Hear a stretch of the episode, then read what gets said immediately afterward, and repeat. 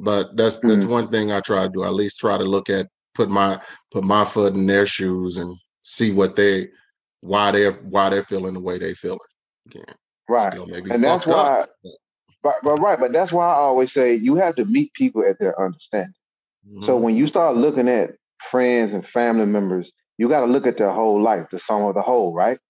And then when you start analyzing, you like, damn, I kind of understand why this is the way it is.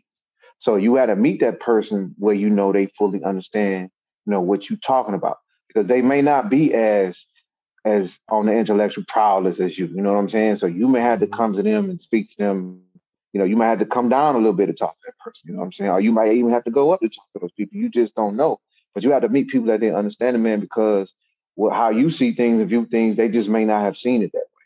And I realized through having conversations with people and you let them know, hey man, this how I saw it. And they tell you how they viewed it. And it's like, damn, really? It was just a misunderstanding. like on the mm-hmm. cool. Most of the time, that's all it was. We just had different opinions of how things were supposed to be we just had a misunderstanding. We didn't. We never really talked and had a healthy debate about it. You know, one person wanted to argue, and I'm like, I ain't arguing with you. So there was no conversation ever. Mm-hmm. And that's what I, I, I keep talking about, man. We just we have been so misinformed, man. We uh, we we have not been taught a lot of stuff on how no conflict resolution, how to deal with each other, man. Mm-hmm. How to deal with each other, personality and differences, and how to handle misunderstanding, have a healthy argument about stuff we don't, man, we nobody schooled us on on the ways of these things, man. Yeah. Most of what we learn, shit, we learn through experiences with each other. You know what I'm saying? And just life in general.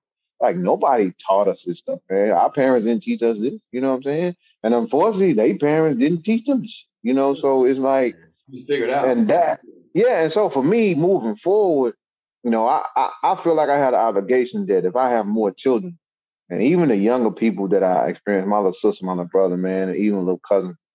I mean, I feel like I'm obligated to, to teach them a different way. You know what I'm saying? To tell them, hey, there's a different way to do stuff. You know, don't do what I did. You know, because I, I probably made a bunch of mistakes, man. You know, not probably, I did. I made a bunch of mistakes, uh, but not so grave that I couldn't come back from. You know what I'm saying? So, but again, we just have to start correcting the way we teach in the community, man, even in our households and being able to look in the mirror and look at ourselves, man, and, and hold ourselves accountable. And again, not be afraid to hold our peers accountable. So